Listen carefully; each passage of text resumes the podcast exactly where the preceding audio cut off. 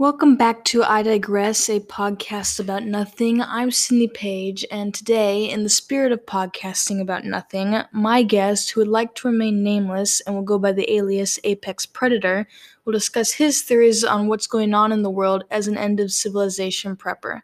Apex lives off the grid in an undisclosed location and spends his days prepping for the end of civilization as we know it. Apex, what current events do you feel are leading us towards a disastrous outcome? Well, hey, Sydney, great to be with you, and thanks for having me. I, first of all, I don't spend my entire time off the grid. I am a member of civilism, member of society. I don't live completely off my stockpile, but I do have a healthy stockpile. And over the past year in this pandemic, I've been mostly away from most people, but I still do participate in in some aspects of society. Um, quite frankly, I just don't trust the government. It's not that I hate my country. I love my country. I've served my country, but I don't trust the government one bit. Everything, every decision they make is slowly stripping people away from their rights as as Americans. We are the only country in the world that allows allows the rights that we do. I mean, even other free countries like England don't have doesn't have a right to bear arms countries like Canada, they don't have a First Amendment protection. So we, you know, we really were it. But uh, over the last couple decades, our our rights have been slowly eroded away, and as the that mentality takes over America and we move more and more towards socialism, I really don't want to be a part of that. What do you think will be next for our government in its current state of being? Oh, well, I think we are pretty much a full socialist society now. And if you look throughout the course of history, the next step past socialism is communism. Will, will, we reach that in my lifetime? I don't know, but we seem to be hurling towards it at a rapid pace. As, you know, with everything else going on, the overreach of the government is certainly the thing that's, that scares most people or, or causes most people to disassociate. Most people like me, anyway. How do you feel about the coronavirus vaccine? Well, I'm I'm quite leery of it. I am a little concerned about a vaccine that's announced, you know, the week after a major election, and I kind of just really don't know what's in it. Do you know what's in it? No, not at all. And uh, I don't think anyone does. And you have to understand, I don't trust anything that starts with big. I don't trust big government. I don't trust big pharma. I don't trust big business. I don't trust big religion. And so when these entities get so big, they begin to assert themselves and control over the people. And so now you have a combination of big pharma, big tech, and big government all teaming up to suppress the people. And I don't think that I don't think that I should put an unknown substance in my body. Um, what is the worst case scenario for this vaccine? Well, the worst case scenario is that they're putting some kind of uh, substances in it which cause control over the people, whether it's population control, something that's going to affect birth rates, or it's something like they were putting in the water years ago, where it uh, is supposed to sedate the public. You know, these things are are not anything that I want in my body. Do you are you worried about getting sick from the coronavirus? No, not at all. I think that uh, there are some reasonable steps that people can take, um, keeping their distance, not going in crowded places, and and I think certain areas are problematic, buses and airplanes and things like that. So I avoid those things. Um, I don't think masks do anything. I don't think they help. I think every scientific study that's been done shows you that masks don't work. Um, I think our only real tool to help us from the coronavirus is one, take your vitamins. Doctors have said time and time again, if you take your vitamin D, you probably won't even get sick. So why should I fear a virus that's not going to make me sick if I simply just take my vitamin supplements? And uh, and I avoid crowded spaces. Let's transition to government surveillance of the people. What are your concerns about the current state of government in America? Oh, I have a lot of concerns about the government. Um, the government in its current state is is no longer a government of the people by the people and for the people. It is a government to control the people. And and the sad thing is is this is what we vote for because because certain segments of of society get hooked on on needing the government. Imagine if the power went out today. Would you be able to survive? Would you be able to survive a month two months a year i mean that's how that's how needy you are on this government. And then you have people that they can't they can't survive a day. They go to the grocery store every single day. Um, you have people that re- rely on the government for medicine. You rely on the government for for food and for shelter and and so as the government continues to prop people up you know if the if the base of that government is slashed or knocked down, you're going to see a society in chaos. Do you think that the United States government has totally given over to socialism? Um, I think they're close, if not already there. Um, we are currently the most, I heard, the most taxed people on the planet, and and you have to ask yourself, where is all that money going when you're giving more than half of your income to the government? in some various form or another. And keep in mind, I'm not talking about, you know, your local city council or your local sheriff.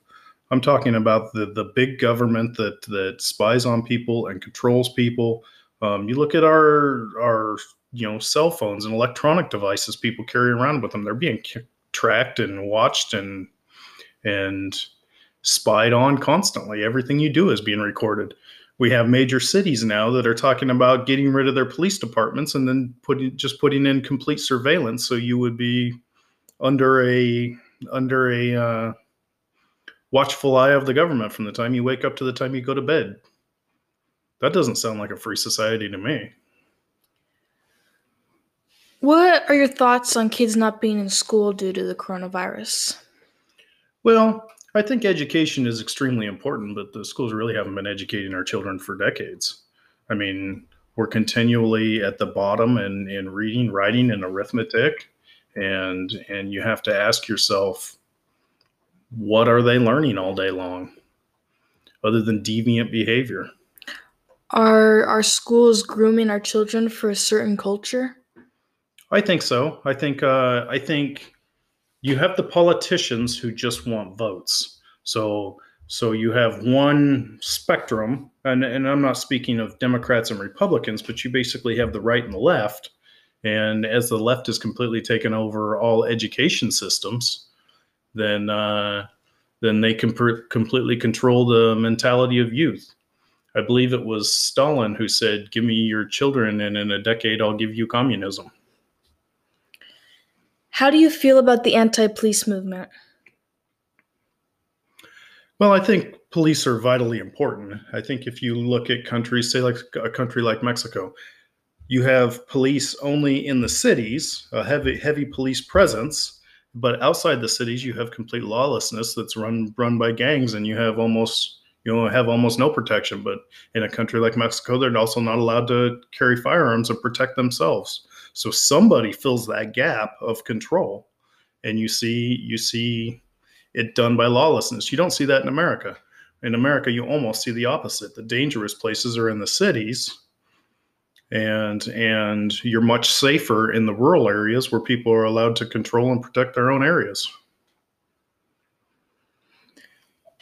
What do you think is the truth behind the strange sightings in the sky that the government can't explain?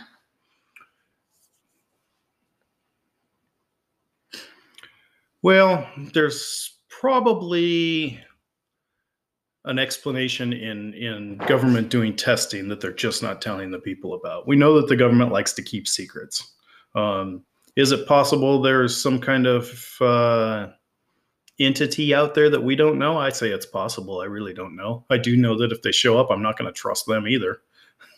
But uh, but I think it's likely that that these major governments, the U.S., China, Russia, they're they're conducting experiments, surveillance experiments, spy experiments, weapons experiments, preparing for the next great global global war. It is Uh, it is interesting to me that uh, that most of these sightings happen either right off the coast or over military bases and things like that. If these are government testing, do you think it's potentially dangerous to us? Well, I think anything the government does is potentially dangerous to us. I think the best that we can do is not trust anything they tell us or anything they do. Okay, keep a keep a wary eye on on everything that's going on. How do you feel about U.S. relations with China? Well, I think uh, the next great catastrophe will be some kind of conflict between the U.S. and China. I think uh, we're already in in essentially a cold war as China acts a lot like like the Soviet Union did and and begins to try try and take over areas within their immediate control. They're gearing up their arms. They're launching rockets into space and and that they really don't have any control over.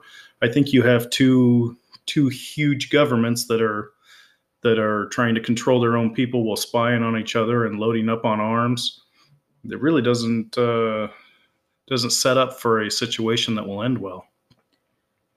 Is it possible that our own government poses a serious threat to us?